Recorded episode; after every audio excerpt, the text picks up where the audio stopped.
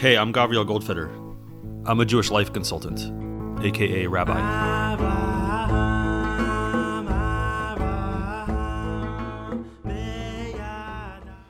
As you may know, I started a denomination. It's called Alternadox.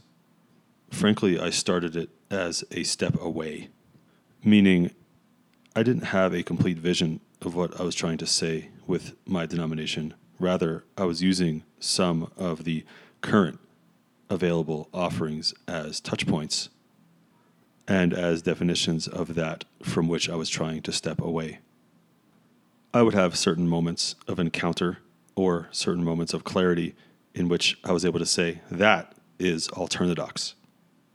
Or Alternadox would do it differently than they're doing it here. Or this situation could certainly use a healthy dose of Alternadox. But I struggled to define what exactly Alternadox is. But I've always known that Alternadox is closely and intimately connected to the thinking and teaching of Rav Kook. So I'm so glad to have found a passage of his from his journal that articulates what I believe is very close to the essence of Alternadox. And it is interesting that his definition of Alternadox, though I'm not sure he would name it as such, also begins with a stepping away.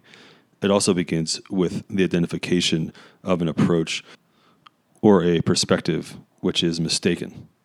So he says, To'imheim, they are mistaken. Hamavakshim Gedarim, La Yahadut, those who seek limitations and boundaries to Judaism, Mitzad Nishmata Vetochna Haruchani, pertaining to its soul and the contents of its spirit meaning people who try to define the soul and the contents of the spirit of Jewishness with boundaries and limits. Though, of course, Judaism in practice has plenty of boundaries and limits.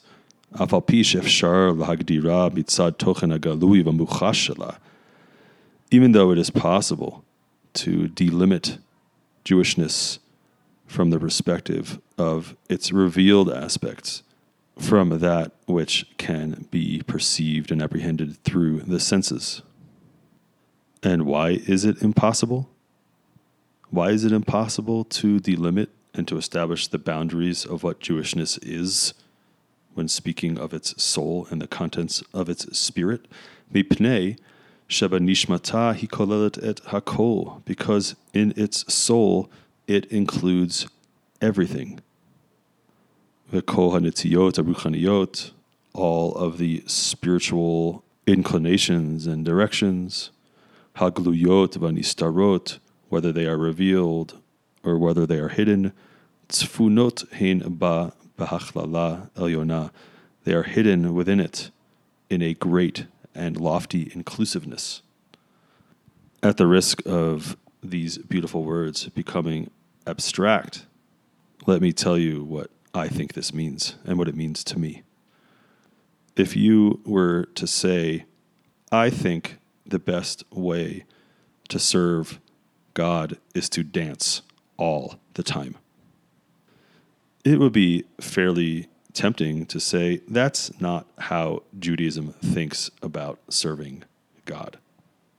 That is not a Jewish concept. That is not a Jewish approach.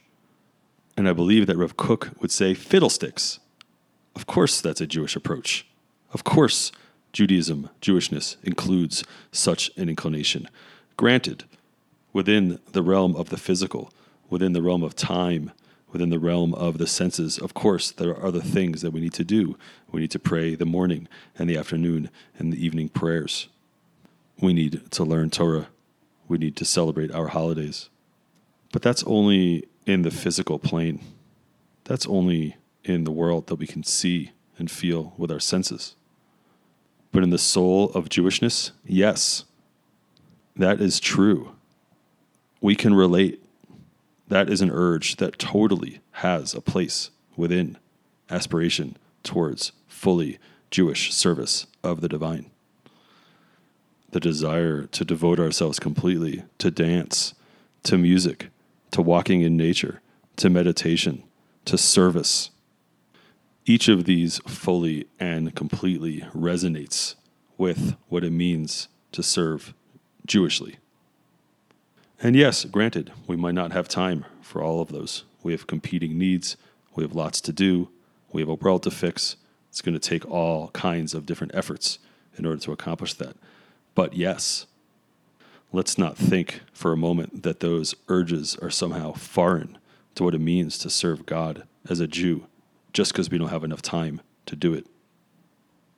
So, on a different level, when Alternadox walks around and sees a Sangha, a Buddhist community, and they're meditating, Alternadox says yes. And when Alternadox walks into the Mir Yeshiva and sees people learning Torah for 16 hours a day, it says yes. And when Alternadox walks into a disco, and trust me, Alternadox walks into discos, when Alternadox walks into a disco, it says yes. And when Alternadox discovers its friends in the reform movement devoting themselves so fully and completely to service of other people, to giving time and energy to improve the lives of people whose lives need improvement and need support, Alternadox says yes. And though Alternadox's motives might not be as noble, Rav Kook writes that the reason why it is impossible to delimit and to bound Jewishness in terms of its soul and the contents of its spirit is because it is because divinity includes everything. Everything has its place in and its connection to the divine. And Jewishness reflects that as fully and completely as it possibly can. So, because everything has its place in and its connection to the divine, therefore, Jewishness requires of us and calls upon us to validate that connection, at least in terms of soul and the contents of spirit.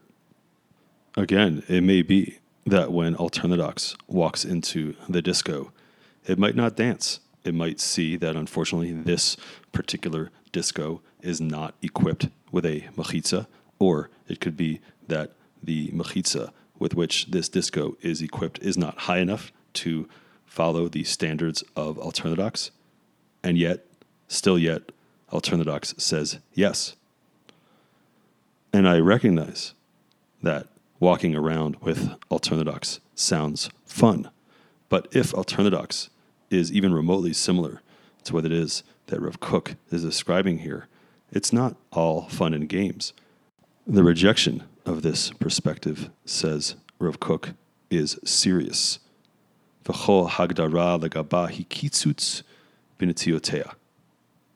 The inappropriate delimitation of the Jewish soul and spirit amounts to cutting off the shoots. This is a reference to the errant path taken by Rav Elisha ben Abuya, also known as Acher, in the story of the four who entered into Pardes. They entered into a deep mystical state and had experiences within that state. And Acher encountered something that he couldn't internalize, he couldn't understand how it fit with Jewishness. And so he rejected it and became a heretic. But it is also the simple image of a tree that is growing in new directions, and those new shoots, those new directions of growing are being cut off. And, says Rav Kook, to make matters even worse, this act of implying that whatever situation has no relationship to the divine, and therefore no relationship to Jewishness, is like hakamat pesel masecha, the shema tzivyon Elohi. It is like setting an idol for the sake of defining the character of God. So don't.